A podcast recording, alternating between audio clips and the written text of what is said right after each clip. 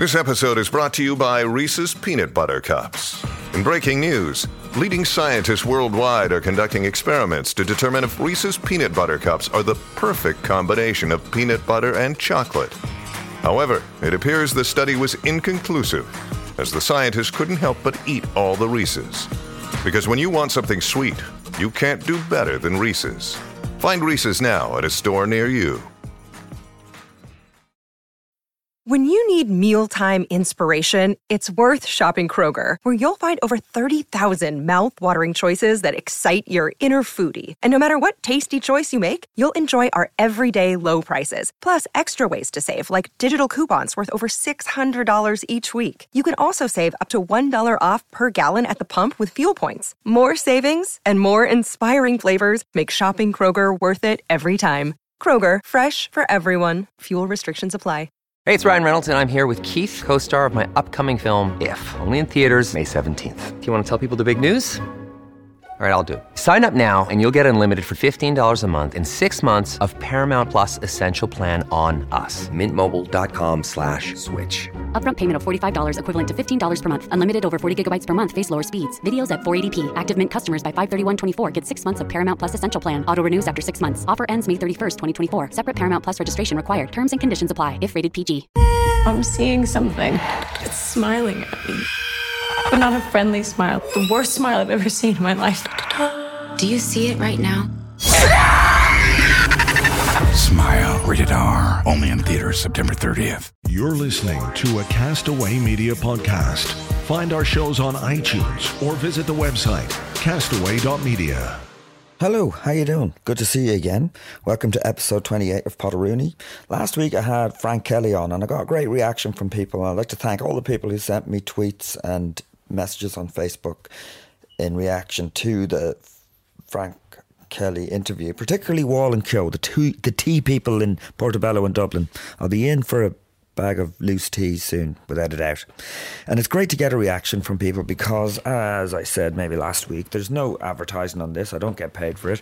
It's not interrupted with ads from banks telling you how they love you and they will help you raise your family and will come into the maternity ward and help you have children and have their arm around you and they really love you. And then at the end of the ad, where they talk really quickly and they go, Warning, if you don't keep up your payments, we'll take your house and rob your children and shoot your dog. Terms and conditions apply.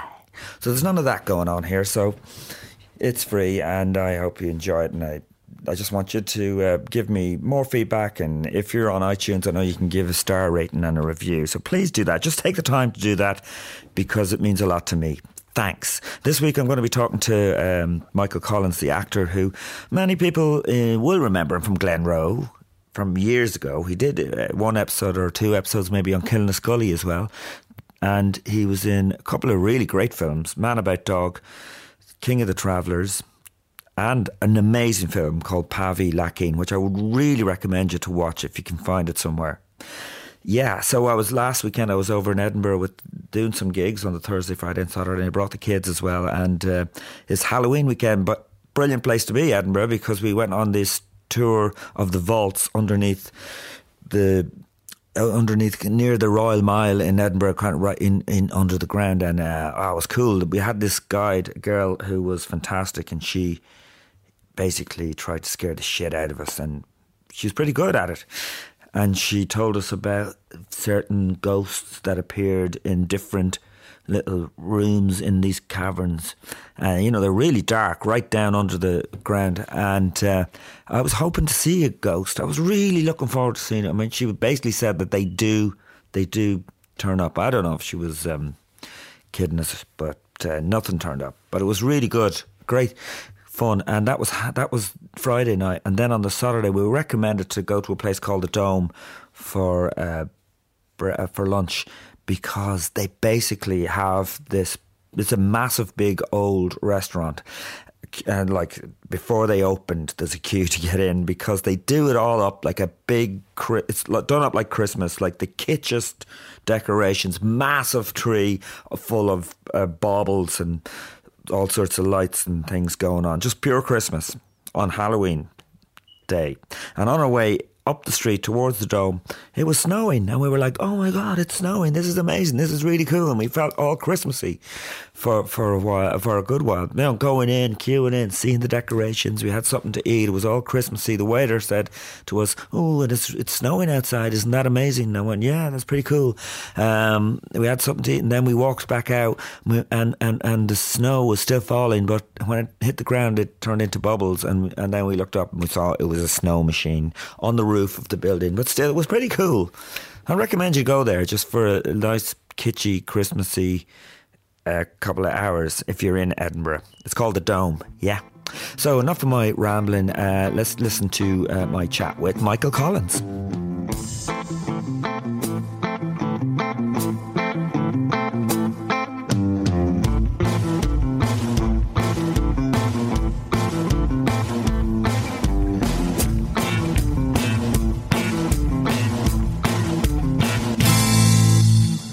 Sound check? No, we were okay. Oh, we're okay. fine. yeah. So, uh, Michael, I, I, know you're in town for the play. The play is running uh, the next two weeks, is it? You, you... No, it's it opened last Wednesday and it finishes on Saturday, the seventh of November. Yeah. And there's a matinee on at two, and uh, the show then finishes yeah. that evening. So. And uh, I know there's a basic story is there's it's called Foxy. It's called Foxy, yeah, and, and it's uh, it's about redheads. Yeah, there's a young uh, student in it uh, who's redheaded who becomes the guard. Mm-hmm. There's a mother with a redheaded child, and then it kind of cuts into uh, another kind of a side story, which um, is about. Um, when the little blonde haired child was taken off the Romanian gypsies yeah. because it had blonde hair and blue eyes, and it was mm, uh, mainly um, um, racial profiling from from the behalf of the guards, I would say, mm-hmm. in the storyline. You know, the the the, act, the um, over overreacted on the situation and took the child away. So that I played the father of that child from a traveller's perspective. Yes, from a traveller's, not a gypsy perspective. No, not a gypsy perspective. Yeah, no, yeah, they're out yeah. of the country at the moment, so it's we just changed it over to the traveller's perspective because it can still happen. Uh, to travellers because mm-hmm. uh, there's, there's um, I think it's called the pulse system where there's 40 uh, travelling families their children and babies are registered in this pulse system, which to me is racial profiling when it comes to travellers and the guards. Why would they be uh, profiled in pulse? Uh, well, see, that's the question. And one of the reasons why the pulse system is there is to keep an eye on criminals and, and uh, undesirables or whoever is involved in criminal activity. But how mm. could a hmm. six month or six month uh, old child be a criminal. And how, how do you know their profiles? Uh, well, the information was leaked out by a journalist uh, last year or the year before, so it's, it's, it is definitely happening. But they're still they're still denying it. But it's not just travellers on it, but there are forty uh, travelling families, yeah. their children, and other ba- babies are on it. Babies, yeah. mm-hmm. specifically babies, because I think the story was a traveller woman went in to get a passport for her child, uh-huh. and she was told that she couldn't bring the child out of the country, and she couldn't get the passport, and she wanted to know why. Because and then there was something that some relation of theirs was involved in some criminal activity, and that's where the story broke. So the baby was registered on the system at six months old as as a criminal. Yeah, probably robbed the nappy or something. but that, that's that's the pub system in here. That's amazing. Yeah. Now, can I just go back? And where did you uh, grow up, and where were you born? And um, I was uh, I was born on the I was born in the border of Meath and Westmeath. Yeah, yeah. And the story goes that uh, we were staying outside of a little town called Kilbeggan in Westmeath. Kilbeggan, I know. Well, yeah, yeah, a whiskey yeah, distillery. Lovely little village. And my mother went into labour, and my father ran to the priest's house to get an ambulance. Yeah. Again, the ambulance came back. It was a couple of hours, so she got into the back of the ambulance to make her way to Mullingar Hospital to have this beautiful child, which was me. Yeah. And a tree broke down the road. Really? So I was born in the back of an ambulance. Really? I was, on, I was born on the border of Meath and Westmeath. so I went for the better team. So I'm a Meath man.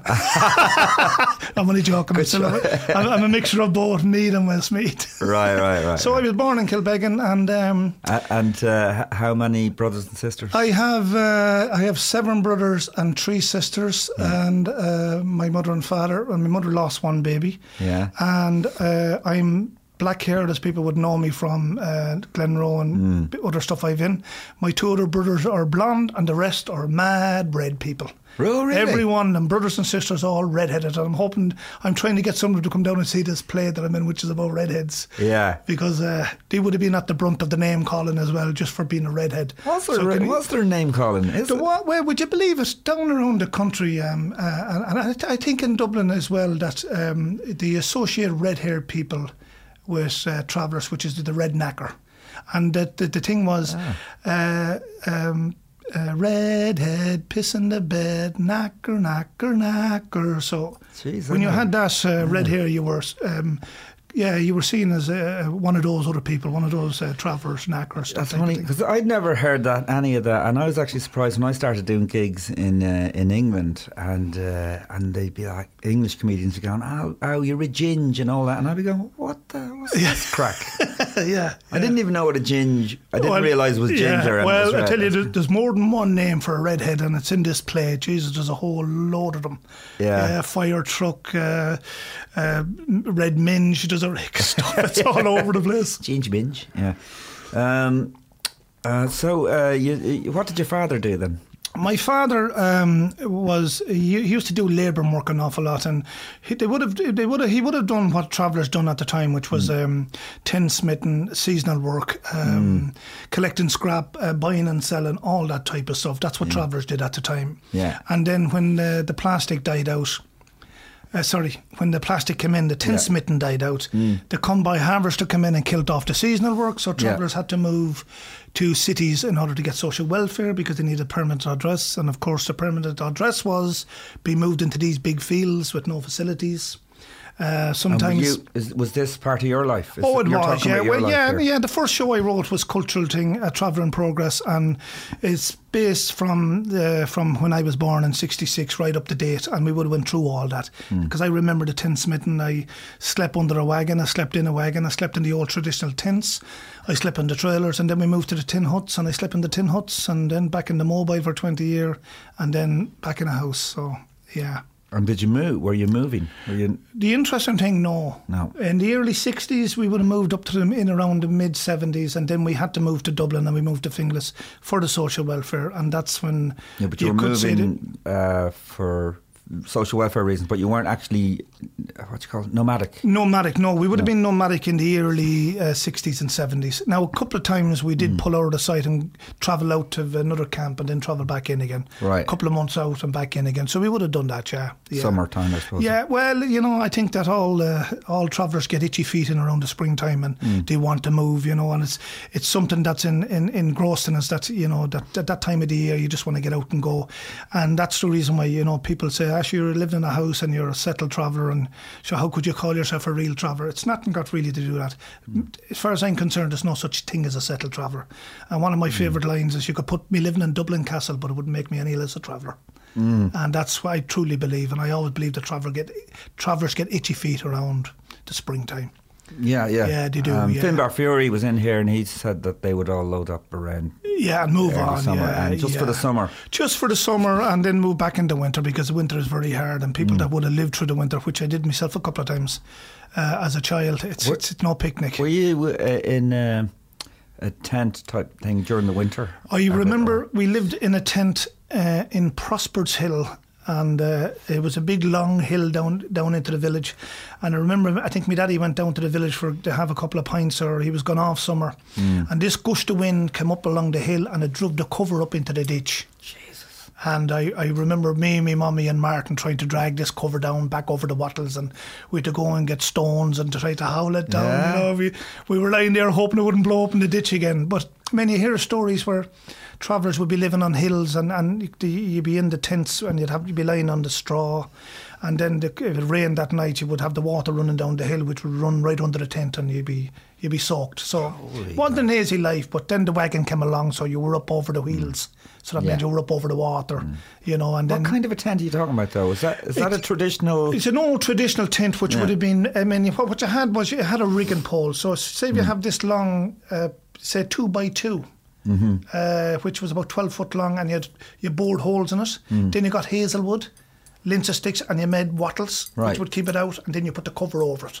Right. So you had a tent, not like these tents that you get and you pull a wire and they pop it up. pops up. no, no, not them ones at all. These were the old Would, it, traditional. would it be like a yurt? You, know the yurt, the Tibetan thing. You know, it's, Uh, it's a- something similar, but it's almost like the shape of a. It's almost like the shape of a top of a van. right. You know that out over round shape. Round shape, Yeah, like and- the old uh, wagons the cowboys had. Exactly, yeah? exactly. Because if you take the old traditional tent and put it on top of the wagon, that's where the wagon came from. Oh, okay. Some fella came, came along and says, Jeez, if I had that up on wheels now, it'd be a lot better. so he stuck it up on wheels. Yeah. And that's where the wagon came Oh, from. So travellers built their own wagons. Yeah, yeah, yeah, yeah, yeah. So you have the traveller traditional wagon, which is the old barrel top wagon. Yeah. You have the gypsy traditional wagon, which is the square wagon. Square one, yeah. Yeah, but the square wagon was h- harder on the horses because of the when the wind was coming up along the road or up the Oh, hill. it caught the It was caught the wind, Yeah. and the old barrel top didn't. It Yeah. went over it, so it was easy on the horse. Yeah. and that's where the the, the the cowboy wagons come from as well. So something very similar. Maybe you know there was an awful lot of travellers that went over with the famine. Maybe we built the wagon as well. You never know. You never know. I had jo- John Connors was in here, and he he loved the old Western movies. Do you think travellers identify with the? the, Uh, the I, I have to say that I would uh, deliberately record as many Western movies as I can. Yeah. And when all the children are gone to school and I'm not working, I would just sit there and look at them. I loved them. Really, yeah. Loved them, yeah. I always loved the cowboy films. And I think the whole sense of, of the campfire and the, the storytelling and the singing and the freedom is just beautiful. Yeah, yeah, out, Yeah. out in the prairies. Yeah, yeah, out in the prairie, yeah, yeah. So, I, yeah, we identify with that type of stuff, you know.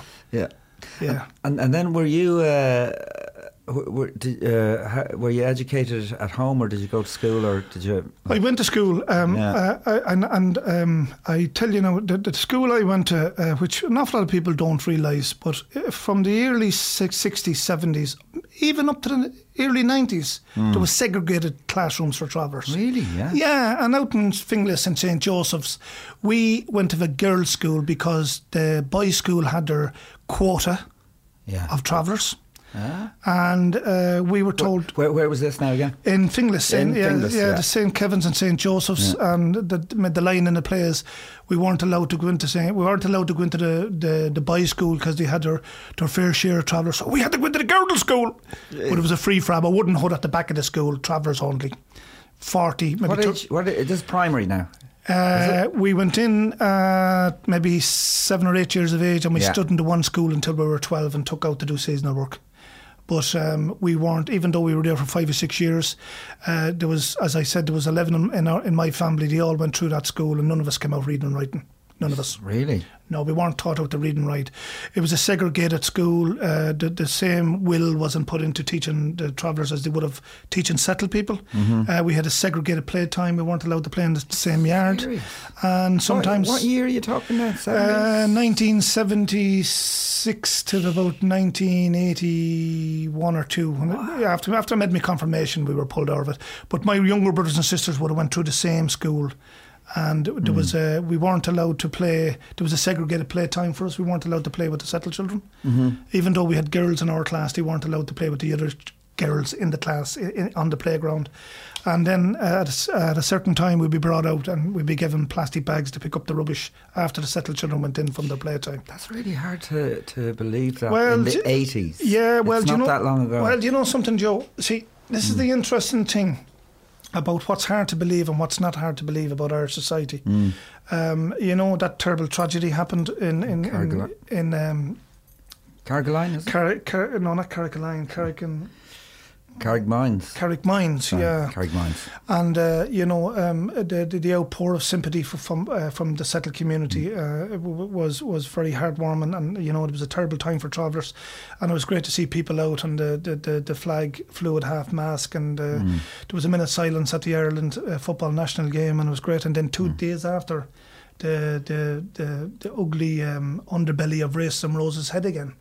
I find this amazing. Like we've got people who might be listening to this from America and, and are living abroad. Can we just go through what happened? There was a fire. Yeah, there was it was um, a, a halting site where there was ten fam- uh, uh, five or six families living on it, and they were living in Portakabins, and there was no dividing wall, and a fire happened, and ten people were burnt to death, including five children.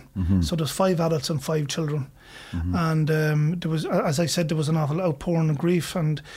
Uh, you know, the solidarity was great. And then two days after. So two days after this, then the uh, remaining four are relatives. People, Yeah. Was it people who were living in the same? Yes, they, they, they, they were trying they were trying to look for emergency accommodation Emergency for to be them they- rehomed for yeah. six months. I think they were going to. six months until there was a permanent accommodation um, um, provided. So there was a field in Carrick Mines, uh, which was owned by the, the county council, and they nominated that. And as soon as they did, uh, the, some now not all of the settled people in that area, some of the people in the housing estate parked their cars outside the and blocked the entrance and protested against having travellers living beside them. This is a family who ten of their family had burned to death Burnt two days death. before this. Yes, and two little boys, one little four-year-old who was badly burnt in hospital, and his hmm. brother were orphaned. Hmm. And, And- yet people could could find it within themselves to publicly protest about protest uh, against that, uh, and and that was very very hard to take for the families and, and, and the travelling community living in the Bray area. Um, and then I went to the funeral in Bray, and there was something like sixteen or seventeen hundred people, which was, you know, a massive big funeral, and um, it was a very sad funeral. There was two little white coffins there and three adult coffins. And then I went to uh, to Wexford to another funeral where there was three white coffins Yeah. and two adults. So there was a that was a whole family of uh, Connorses. And um, on the way down to Wexford, actually the funeral mass was in Dublin, so the coffins were brought down the night before. So you had a, fam- a family of uh, travellers travelling down in the back of hearses going to Wexford town that evening just to be brought into the church. And Wexford closed down. Pubs, shops, restaurants, hotels, car parks. And uh, I went, yeah, I went down to the funeral the next day. You're saying that they didn't want to be open because they didn't want travellers they coming didn't into want travellers in the town was the feeling I got. It wasn't our respect. I know what respect is. My father was buried in Edenderry and people pulled the shutters down for a couple of hours and they pushed them back up again. Even in Wicklow at the time, in Bray, there was no shops closed. People could get a cup of coffee, could get a sandwich. Uh, next morning, I was at the funeral, and one of these women, traveller woman from the local town, recognised me, and she came over and she says, "Thanks very much for coming down." I said, "It's a sad situation," and I was trying to lighten the mood, and I said, "Look, it's great to see some of the settled people out." And she said, "It is." She says, "But last night," she says, "when those coffins were coming down, they closed Wexford town completely down." Uh, they closed it down. It's closed down today, and it'll be closed down all day today. And I went, right. And she says, uh, the travellers and the local people had to travel 20 kilometres to get fags and bread and milk outside of Wexford town. Now, don't get me wrong, Joe. I worked in Wexford town a mm. couple of times doing shows. I had a great town, a great time. I actually very, very fond of Wexford. Uh, I know some local people who live down beside me from Wexford. Uh, Billy Roche, as you know, the writer, yeah, the wrote a film. Yeah, he wrote a film called uh, Trojan Eddie, which I worked on. So Okay. I've, I've high respect for Wexford people. And I think when the town was closed down, we had some Wexford people and some Wexford councillors going on Facebook saying you closed down the town because of this funeral and the travelling community, but not in our behalf.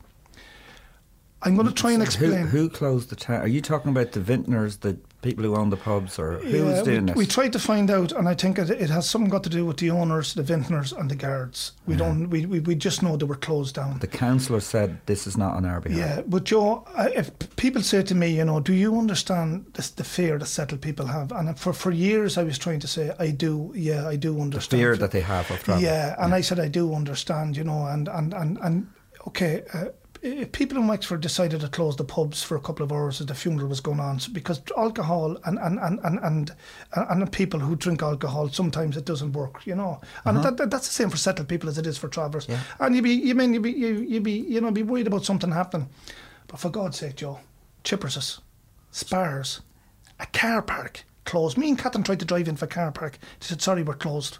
Now, this is something that made me very, very angry. And as I was standing there, Joe, I was thinking to myself, do I understand settled people's fears? What sort of people, Joe, do they think we are? I mean, the most important thing to us is family, children.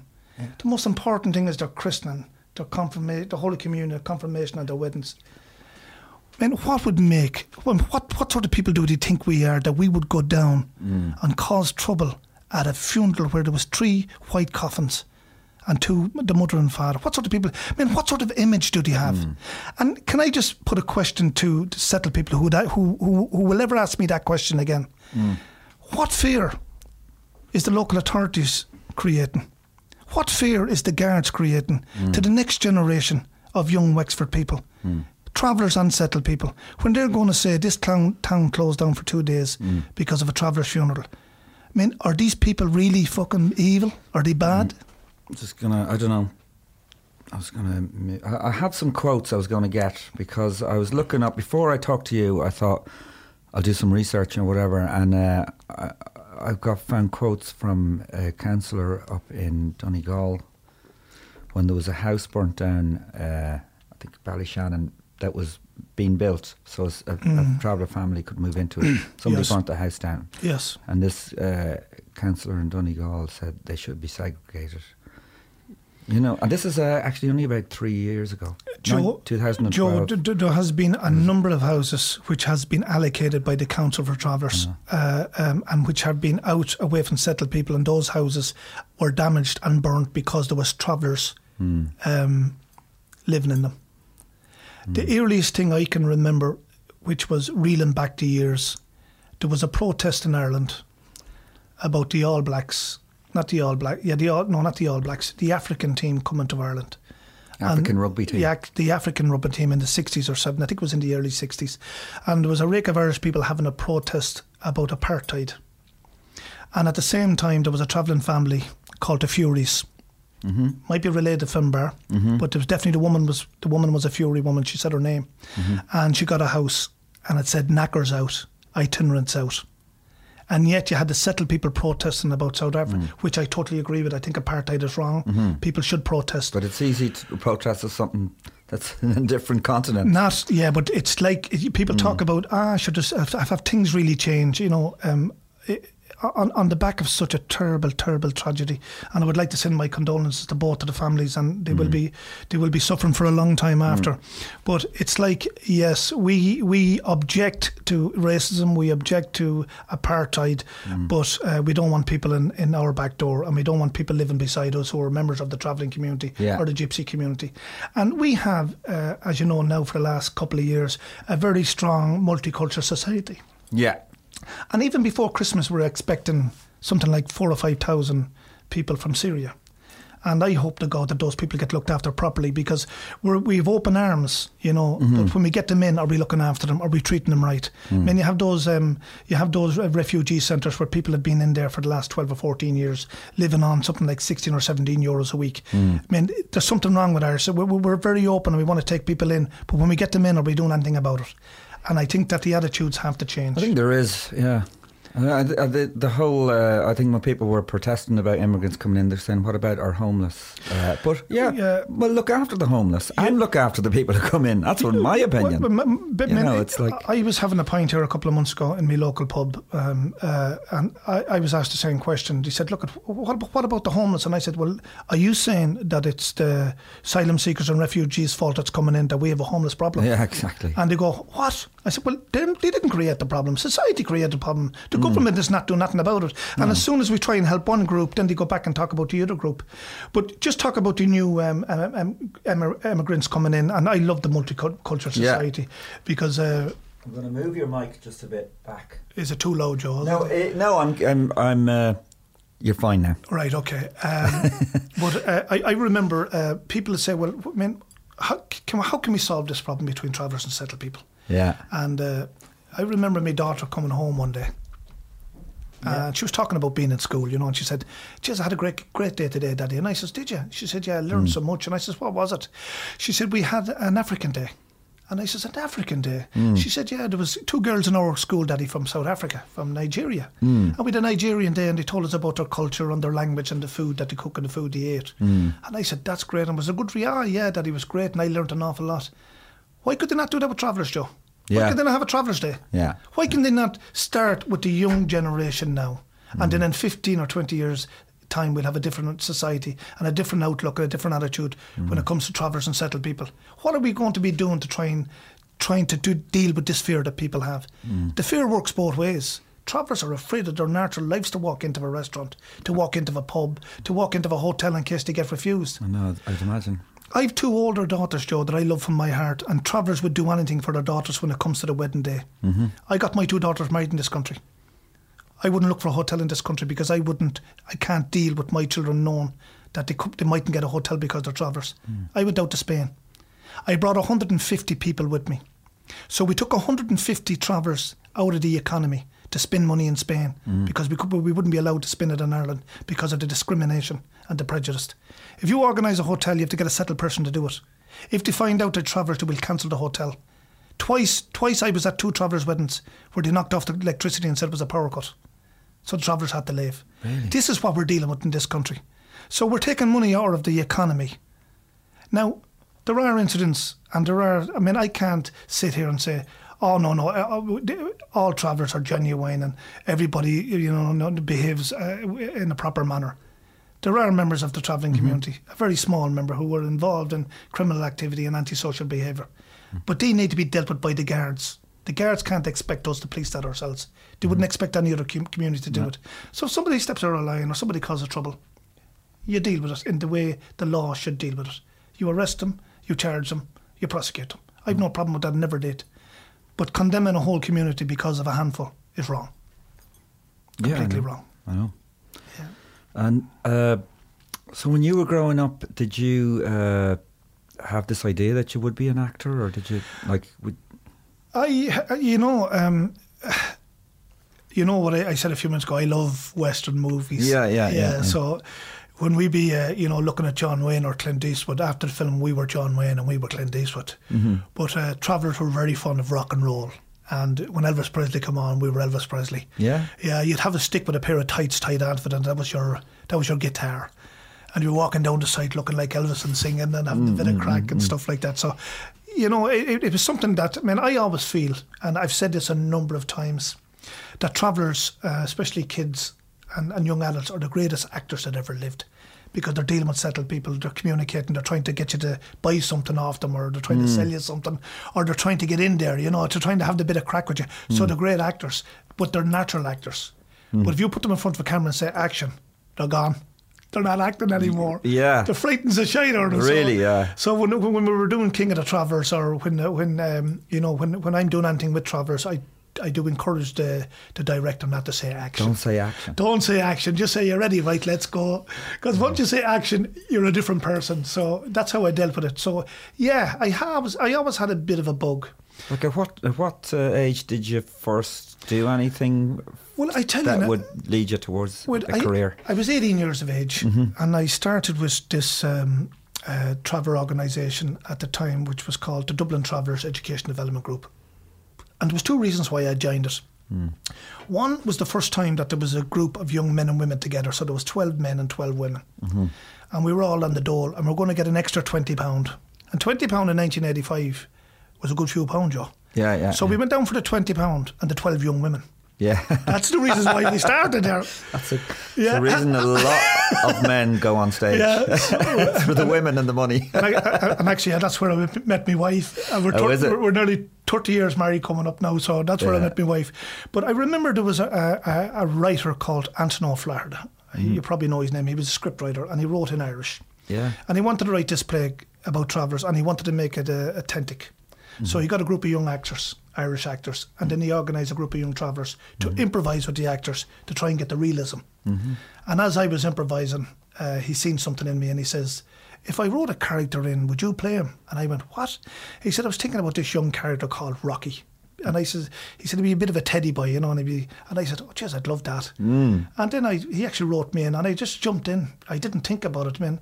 At the time, I was travelling around with a group of settled people, which I've never done before. I was living with settled people, mm. and I kept bringing home. At that time, there was no mobiles, so I kept bringing home to make sure that we weren't evicted out of the site that we were living in. Yeah, yeah, yeah. So, you know, you had all that. And I got bitten by the bug. And then I went from that to Glenroe and from Glenroe to the Abbey and went around and just done different stuff, you know. And over the years, um, we've done a couple of films. And The Glenroe was the big, first big role you got. Big or Did you do that before that, play wise, or no, or- no, no, no, no. We just we done the play for six months, and we were going around to schools, and then it was to jump into the, into into meeting people from Glenroe who at that time were huge stars. Oh yeah, yeah. I mean, you're talking about 1980, 88, 89. You know, we didn't have all these multi channels. So you, you know, Yeah. Mm. when I walked into the reading room, these were big stars. You know, you had Biddy, Miley, Dick, Mary, Dinny. You know, so you, you, you. Glenroe was huge. You- Yeah. uh, the whole family sat down to Oh yeah, yeah, and you know what I mean, and, and then and then you know the whole thing of you know going out and being recognised was a whole new thing for me, and You know, sometimes uh, I was telling this story before. You walked into a pub and the barman would look at you, and you don't know if he's looking at you because you're a traveller, you're going to get put out, or if you were this actor from Glenroe and you were all right to have a pint. yeah, yeah, yeah, yeah. so you had to wait for the barman to come over and say, "Are you your man off the telly?" or somebody to say Yeah. something like that before you felt comfortable. Yeah. and then you ordered a pint. So it's you know, but it was great experience. I learned so much in that, and looking at the likes of uh, Mick Lally, the Lord of Mercy, and Joe Lynch, Yeah.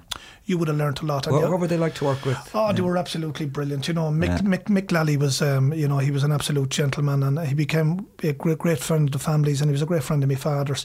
I mean, well, one of the things I learned very quickly was that these big actors who you would have put up in a pedestal when you didn't know them were Yeah. just ordinary people coming in to do their job. Yeah. To come into the reading, the, how are you keeping and what's the crack, and they do the reading. And if you were in the episodes with them, you got to see them. And if you didn't, you wouldn't see them until the next reading. Yeah. You know, but people just come in and done their jobs. Even when you come in to do the scene, you do the scene and, right, sure, we'll see you next time. That was it. Yeah. And you'd sit down, have a cup of coffee at lunchtime, you'd have a chat about different things, and you could walk into the dressing room and you could you go into the green room and you see people asleep just waiting for their next scene. Yeah. You know, so it was just ordinary things, you know. Yeah. Yeah. And it settled it actually settled me quite well. And how long uh, did you do Glenroe for? How many years? I, I think I went in in 1989 and I was uh, on and off uh, as a character until 2002.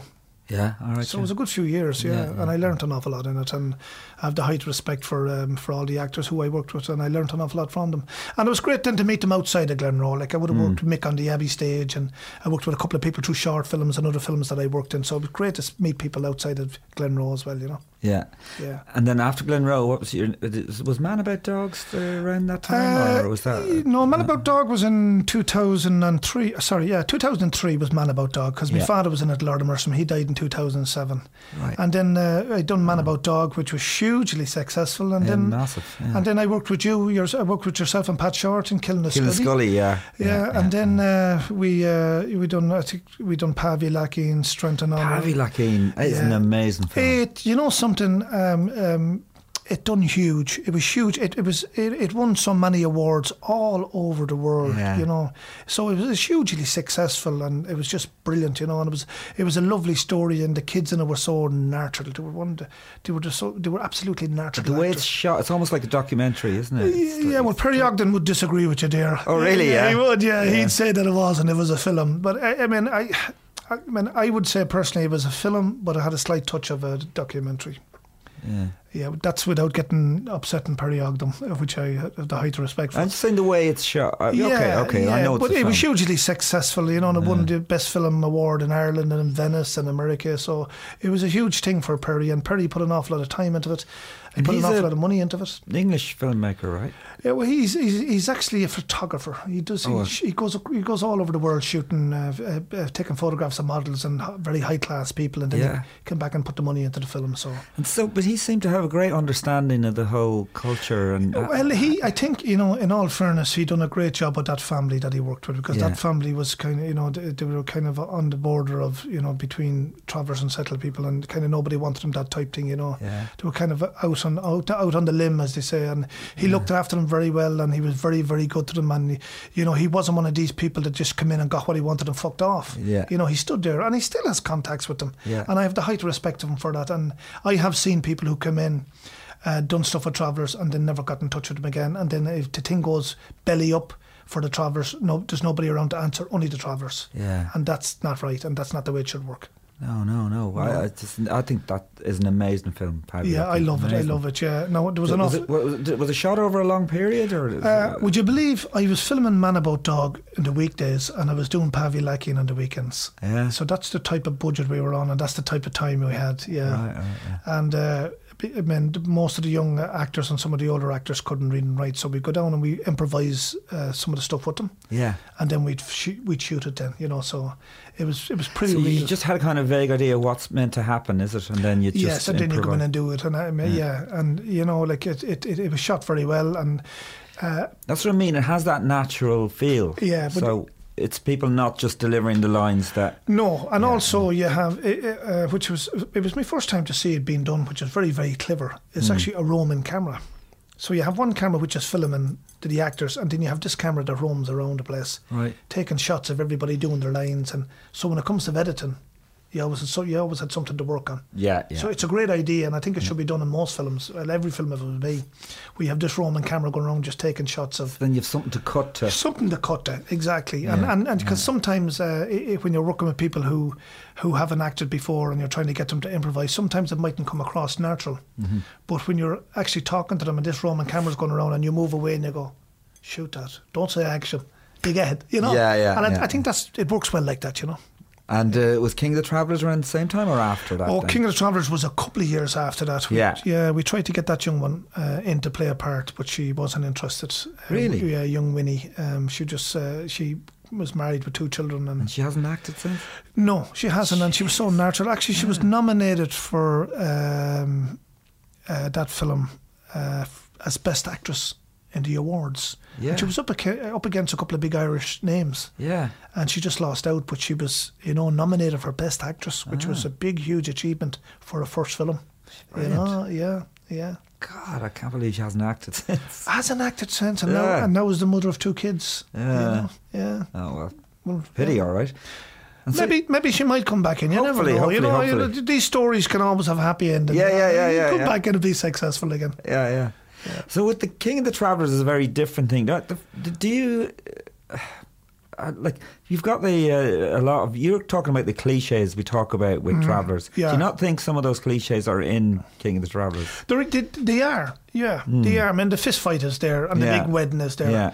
Um, uh, the fist fight uh, is there. I mean, it's always something that I, I, I as I told you, I disagree with. Um, Mm-hmm. I, I'd sooner if people sat down and talked to each other instead of fucking fighting each other. I don't think it works anymore. It might have worked 30 or 40 years ago, and Mm. people would have shook hands and forgot about it. It doesn't happen anymore, John. And people that believe that it does um, are kidding themselves. That's to be honest now. And I know, I know, I would have a di- completely different opinion than Johnny Connors. Mm. Would on Connors this. Yeah, was totally in Uh, favour of yeah, well, you know, I'm uh, he's in totally in favour of it. I'm totally against it because I've seen Is it happen. Is it because of uh, the internet and YouTube and that it doesn't? It yeah, well, the image is all not. this kind of baiting and going on uh, over. Yeah, but it's not the same as it was. Years ago, you had two families who had a dispute. Another family would step in. Two fellas would go out and fight out the back road to shake hands, and it was forgot about. Hmm. Now it's about money. It's about territory. It's about bullying.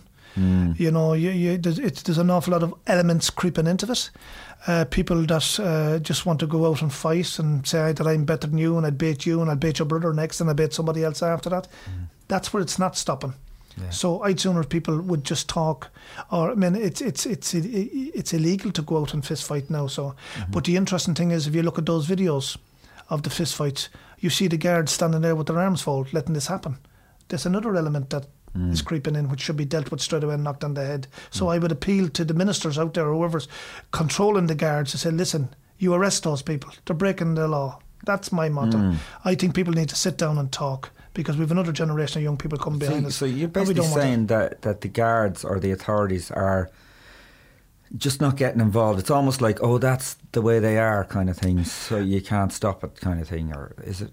I, I have a line, uh, a scene in one of my shows, Joe, which is in this new show now called Foxy. Uh, I remember walking down to a police car because they were expecting trouble on the site that I lived in one time. And I knocked at the window and I said to the guard, "Excuse me, guard, look at these people are terrified in here. And is there any chance you could come in and you know, or else go out the road and stop those people from coming in?" And he just turned around and says, "But you're." Don't you people, you know, deal with that yourselves? Right, Don't yeah. you solve your own problems? Joe, that was 15 or 20 years ago. Hasn't changed much. I went down to Templemore to give talks to young guards who were under maybe their second and you have to go through three different levels uh, you know before you pass as a guard. I think we might have got them in their first period. And their attitudes were, were, were very much the same. You know, but you do, I wouldn't go onto a traveller site but you don't you solve your own problems? And I think that's where the problem lies. And that's where the, the relationship between travellers and, and travellers and guards lie. You know that we don't we're, Travellers are more afraid of seeing a guard walking onto a site than anything else. Just what do they want? Are, are they looking for? Do we do something? Or do they have the right person? People with guards uh, in the early 80s and 90s would arrive up and say, uh, Can I search your place? And well, do you have a search warrant? No, but if I come back with one, I'll tear your place alive. So you're You- going to let me search it? tear it apart. All right, guard, you go ahead and search it. Guard came to my door one time and knocked at it and he says, We're here to search the place. And I said, Well, do you have a warrant? And he said, No, but I can get one. And, and if I come back, he said, I'll tear this place alive. So I said to him, Go ahead. And he just looked at me and said, No, it's all right. And he walked away. He just wanted to see what my reaction was. And I, I mean, these are true stories. These are things that would have happened. Why did he come to your house? No, we were living on a site. Oh, And you're on a site. Yeah, they had they, they, they had a search warrant for one place, but they wanted to search all everybody's Mm. places, which is, it's against the law. You have to have a. Mm-hmm. So, but he just felt that, that because we were travellers that he could do what he wanted. And when I said, "Yeah, go ahead," I have nothing to hide. He says, "No, it's all right," and he just walks out the door. So I mean, you have that fear. There's a fear between the relationship between guards and and, and, and, Mm. and travellers, and that's something else that we did try to deal with. And Pavee Point and the Irish Traveller Movement would send people down and talk to young guards that are coming out now. You know, and I've often met guards on the street would say, "Geez, I remember when you came to Templemore," and I'd say, "Did you find it useful?" And he said, "Oh, geez, yeah, we did." So you mean I'm hoping that the attitudes have changed, but But it's very depressing what happened recently. With very depressing, very depressing. And, and you know something, uh, hmm. I don't know, but I just felt alien down. I, I felt like I was living in a, in, a- in a different country when I was in Wexford the other day. I just hmm. felt so, I felt heartbroken for both the travellers and the settled people. I just said to myself, this is, it just knocked me back, you know, hmm. and I was, I mean, because you put so much effort into trying to change people's images and to break down barriers and to try and deal with fears, and then all of a sudden, you know, the power is there and we're not part of that system. Mm, that they can just do. that the Ireland has to deal with. They It's- have to deal with it. And you know something, uh, Joe, um, if they don't deal with it with the travellers, it's going to explode. And I think it's going to explode, and it's going to it's going to land up on top of other groups like the, the asylum seekers and refugees and the black communities. I mean, the black communities now. If you go to uh, talk to any of the Ni- Nigerian people or people from from from Africa, the, the name calling is still there. The, the, the, the racism is still there. There's people have been burnt out of their houses. Yeah, I- uh, I- yeah, it's not yeah. reported in the mainstream media, but like uh, you get the local paper, the Drogheda Independent or the Yeah. Chronicle. There's Yeah. a black family's been burnt out of houses. Yeah, and just the, the word nigger is, is really getting used an awful lot now. Mm. I mean, the word knacker and the word nigger is the two most hateful words I can think of in the English language, and it's been used all the time. Mm. And even even me today, I would hear young travellers at that as well, not just young settled people. Mm. So something that we need to knock on the head, and we need to do that very quickly, mm-hmm. because what we're going to have is we're going to have a very uh, hostile uh, society in a couple of years' time if it's not dealt with. And as I said, there's a simple way of dealing with it. You go to schools, you go, you, you, you do something with the curriculum. You try and organise talks. You try to organise somebody to write a book about the African community. You try to get something about the travelling community. Get the young kids to read it. Invite travellers in. Invite other groups in to have a chat with these young people. Show that there's nothing to be afraid of and there's no fear there, and that we all just want to live. I mean, the most important thing in life for me is that my family that I could rear my family, that they could get married, settle down, get a good job, and rear their family, and be, be polite and respectful to people. Mm-hmm. If you meet somebody who's not respectful or not polite, you say fair enough and you move on. Mm. But if you need, meet nice people, you deal with them that way. That's just the way I think mm. that society should go. Not this hostile thing of, oh, they're black and we're white and they're travellers and we're settled people. You know, it just doesn't work. Mm. doesn't work. And it never will. Yeah. You know, I mean, we had this wonderful uh, law change the other day now where gay people, the referendum where gay people can uh, get married and the politicians were going around clapping themselves in the backs and people in the world were saying, isn't Ireland such a wonderful place? And I'm just sitting in the chair looking at it and going, not really. No. No, not There's a really. lot to be done. There's a lot to be done, but that is a great start. And I have an Yeah. awful lot of gay friends, and uh, you know, some of them got married a couple of years ago, and now they have to get married again because you know. so I'm hoping that I'll be invited to the next uh, uh, gay wedding because the first one I went to was brilliant.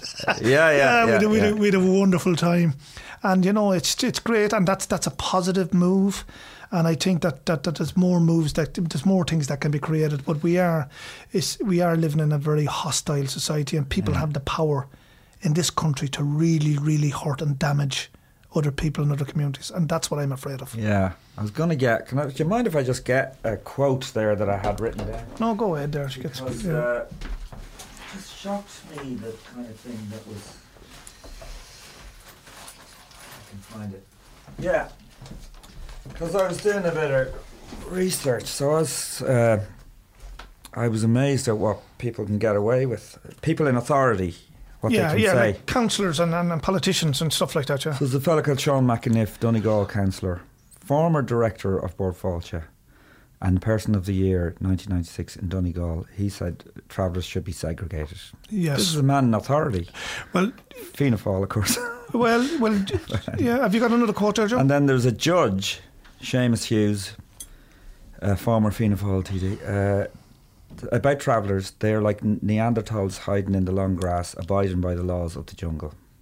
There you are. And this Yeah. is a, a judge. Judge, yeah. He also said about social welfare should be given for, as food vouchers to stop them from spending money on drink and drugs. And here's a man who claimed 42,000 euro in expenses in 2012. So Uh, yeah, so but it just shows you what they can get away with. I but, know. But Joe, I, I remember Yeah. Joe, right in in, in the in the mid '80s. Uh, just there's, there's one quick thing I'm going to say, and then I'll get back to that story. Is that um, Pearse Doherty, Pearse Doherty, who's Sinn Féin, was talking about um, travellers in Donegal and travellers in society, and that. Um, that councillors who would go to try and try and get voted in would go on the backs of travellers. That if, you- if you get me in, I'll get them out. And he was asked a straight question, Pearse Doherty, and he's a straight enough man now. I have to say. He said, "Were you asked to get travellers out?" And he said, "I was, but I wouldn't go on that ticket." But there are people out there going, and there's still today councillors knocking at the doors of settled people and saying, "You get me in, I'll get them out." Now, Joe, there shouldn't be any room hmm. no room in politics for that type of thing. Because if that was said about black people, Chinese people, or gay people, them fellas would be drop kicked out of the party. I know, yeah. Yeah, but yeah, when it comes to travellers, it's grand, it's tolerated, you can get away with it. Hmm. In the early 80s, a councillor got up and said in, in the chambers that as far as he's concerned, that all travellers should be tagged like cattle Really? so we can know where they're make where they're where they're moving. That he want to know where our movements, so they should be tagged. He got away with it. Another councillor said that there's a prison uh, at the uh, Spike Island that all travellers should go should be should be made go and live on Spike Island, so we we know where they are. These are quotes. You, you, all you do is go into YouTube or the internet and you will find all those quotes. And I can't ever remember of any councillor being expelled. No, I'm sure this. No, none still of still them. But judge. yet, if it was said about any other group in our society, as I said, and I love using the word, they'd be drop kicked out of the party.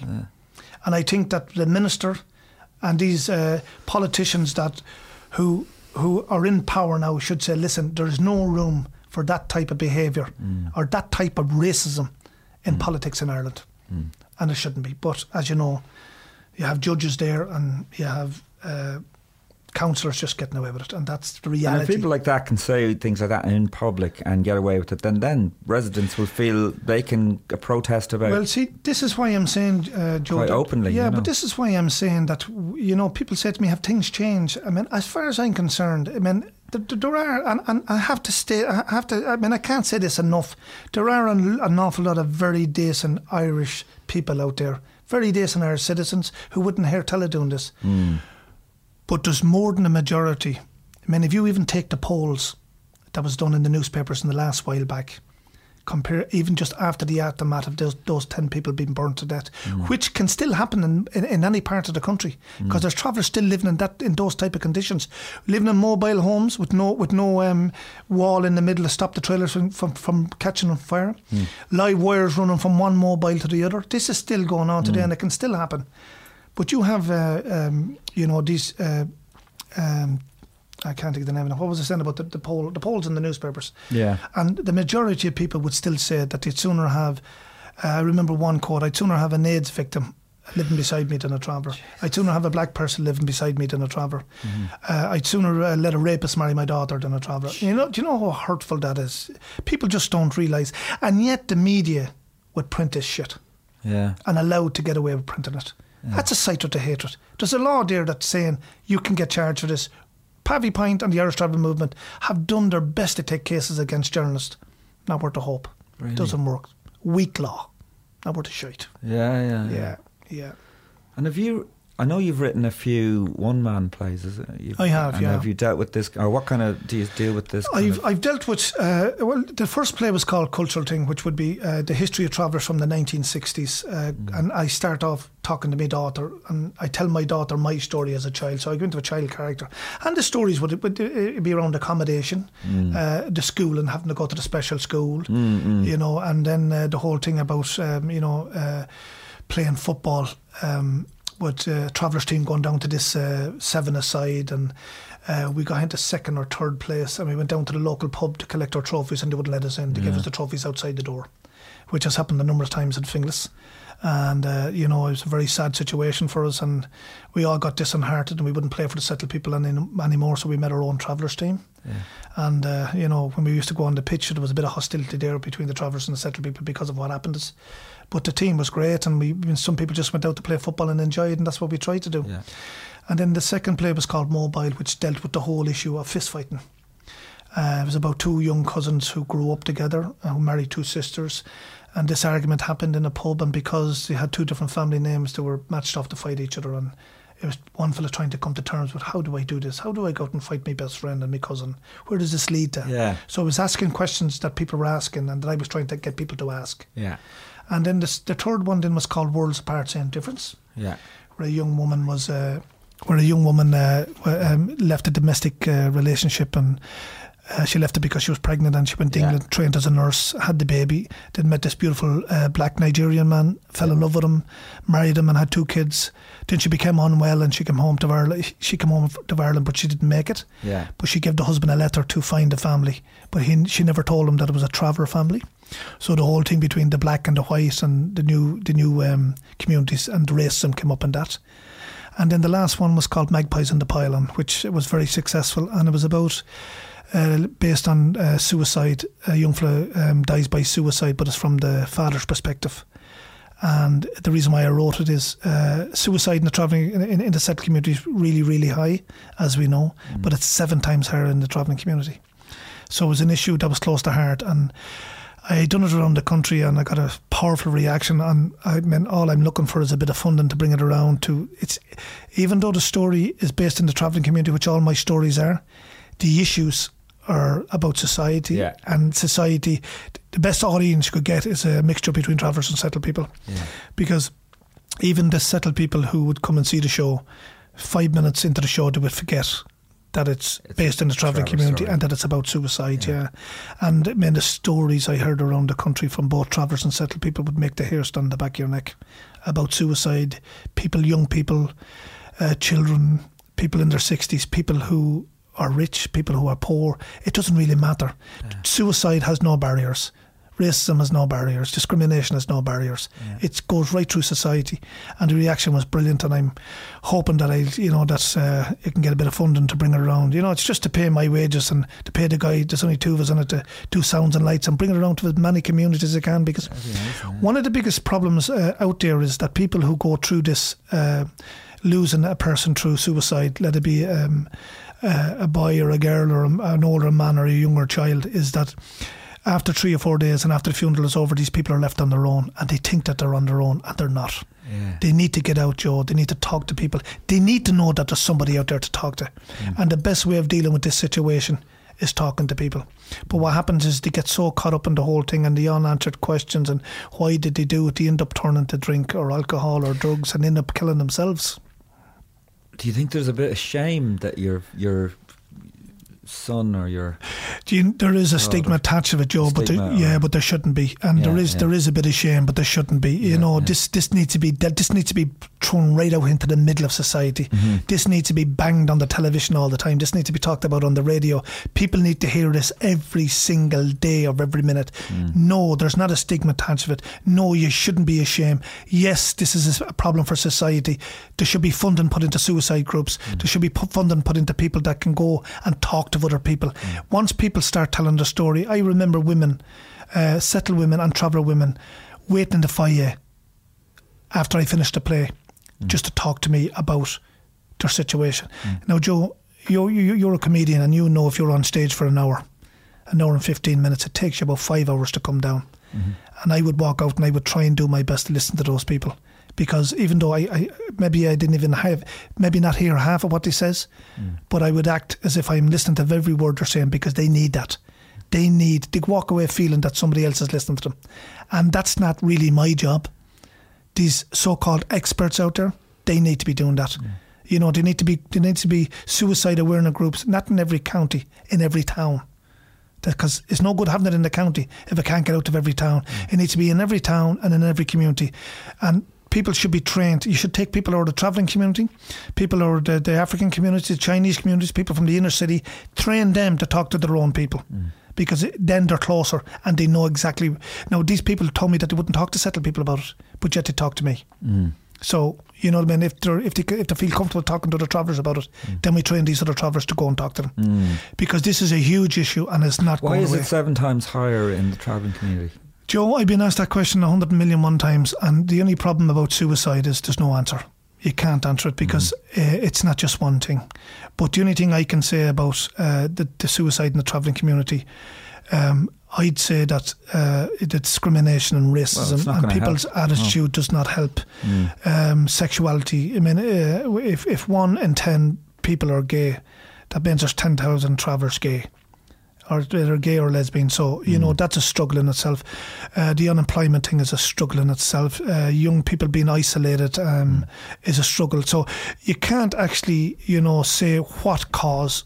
What what is causing suicide? Because there's a range of different things. higher uh, alcoholism? It I mean, you could put it down to alcoholism. You could put it down to unemployment. You could put it down It's to all- sexuality. they're all they're all connected. connected, Yeah, yeah. but but I, I still think though, Joe, that one of the worst. Uh, because now, in all fairness, and I, I'd be, I mean, I, I couldn't sit here and not say that travellers don't have a problem with people being gay and lesbian. It's a mm. very huge problem. Yeah. It's not acceptable at all in the travelling community. Mm. Only in the last couple of years, people have come out and said they're gay, mm. but it's still not accepted. And people look down and people go, "Jez, did you hear about your man?" You know, and it does happen. And I think we need to be talking to our own people as well. You know, but it, it, it, it's I mean, people's attitudes and the way life is in Ireland for travellers at the moment would have uh, you know a- an awful lot to do with it. I think personally myself, mm. but then you know you hear other stories and you go, man, you hear about these young wealthy young wealthy travellers mm. with two or three children, married to a beautiful woman, their own business. Walking out into the shed and hanging themselves. So it's not money. It's not. Un- it's not unemployment.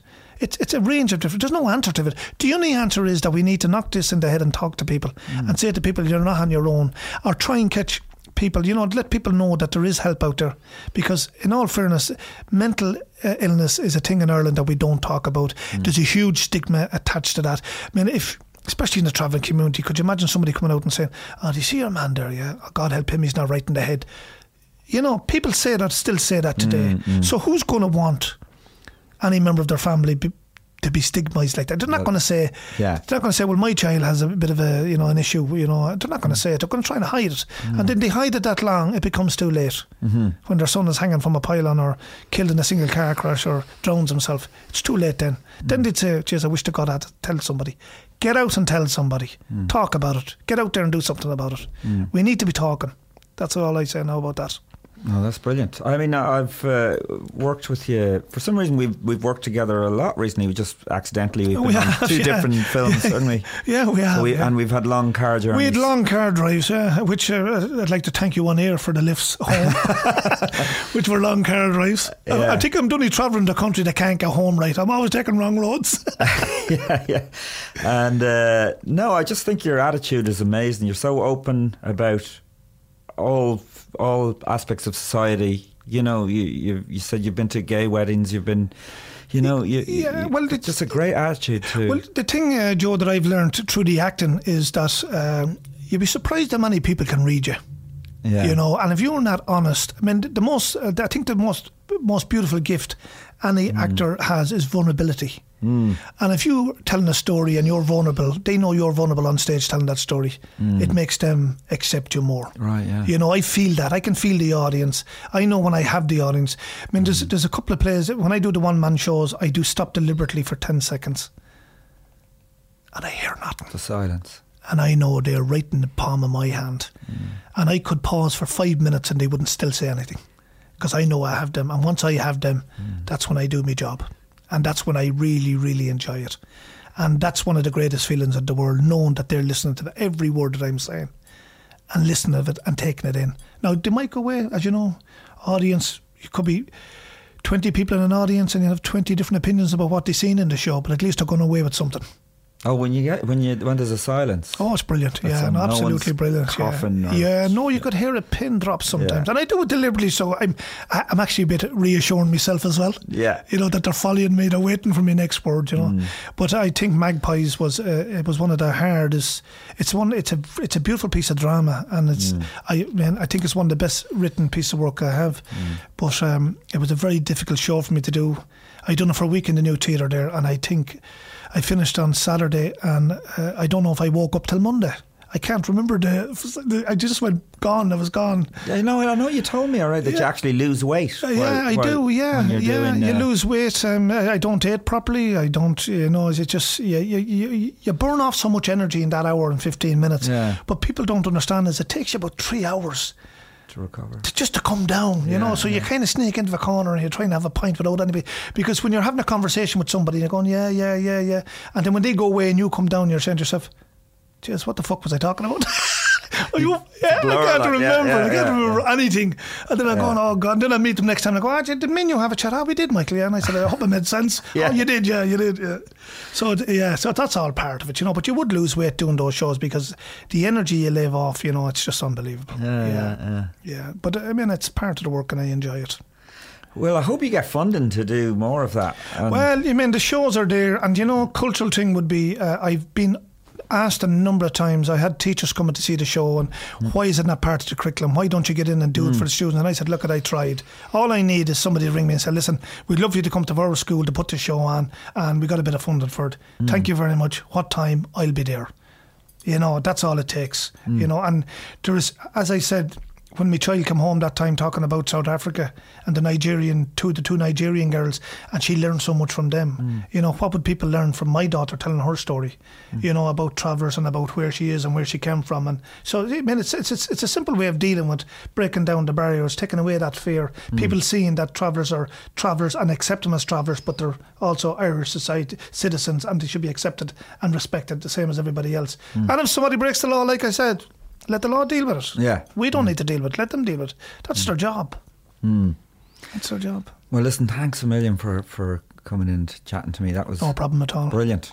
Brilliant. And um, uh, good luck with the play. And I- yeah, I- yeah. Uh, I mean, I'm, I'm, I'm delighted to uh, get the opportunity because you've been chasing me for a while. I'm and- trying to get you for a long time. Yeah, and I was very consci- bad coverage up your end. Oh, it's terrible Cavan, is it? Yeah, on, on yeah, the, on yeah. I know. mobile. I think they're going to put up some kind of an amp, so I'll be able to people be able to contact me. But I usually give people my email, so it's not too bad. So because it comes up in Catherine's phone, Catherine said, "There's somebody looking for you." Yeah, So yeah. that's not too bad.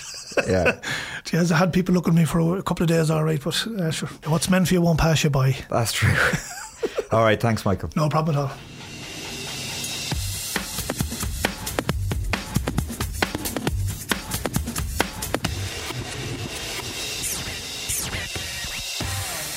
That was a really interesting chat with Michael, and I think we br- it was good to broach that whole subject of um, how the travellers and settled people are. It's just not working at the minute in Ireland, and I think you know we all have our prejudices. We all have little prejudices that you can't help. It's part of being human, but there's no we're gonna if we don't mix and just get to know each other then the situation isn't going to move on. And and these kind of uh, knee-jerk reactions i think are not helping in any way. So uh, yeah i mean i've had i've had um, john connors michael collins Finbar Furey in and they're three of the nicest people i've ever met. So unless you get to know people who are in the travelling community, you, you will hang on to these prejudices and vice versa as well. So, uh, yeah, listen, uh, thanks for listening and, and uh, please subscribe if you're on iTunes and, and leave a review, as I said. And uh, if you go on the Castaway Media website, there's uh, lots more podcasts as well, including 738 AM and Not Now Cato with you know, great interviews with very interesting people and well worth checking out. Um, yeah, next week I'm going to have, I believe, Ronan McManus, who is very famous brother called Declan McManus, uh, also known as Elvis Costello. But he is a great musician in his own right, and we had a great chat in Galway uh, while he was playing a gig down there. So that's that's what's happening next week. Yes, so I'd like to thank Andrew Magan for producing and Daniel Rooney for the music please uh, keep sending me uh, tweets if you're on Twitter. If you do the Twitter, I'm at uh, Joe Rooney one, and I'm on. I have a Facebook fan page as well. Um, I, don't. I hate saying fan page, but that's what they're called. And you can get me on the website www.joerooneycomedian.com. You can send me an email there, and, and, and that's what I want. You know, I just want interaction, and uh, I, I, I have had great reaction from last week's, and uh, uh, just keep it up, keep it up, keep it up. Okay, see ya. Bye bye, bye.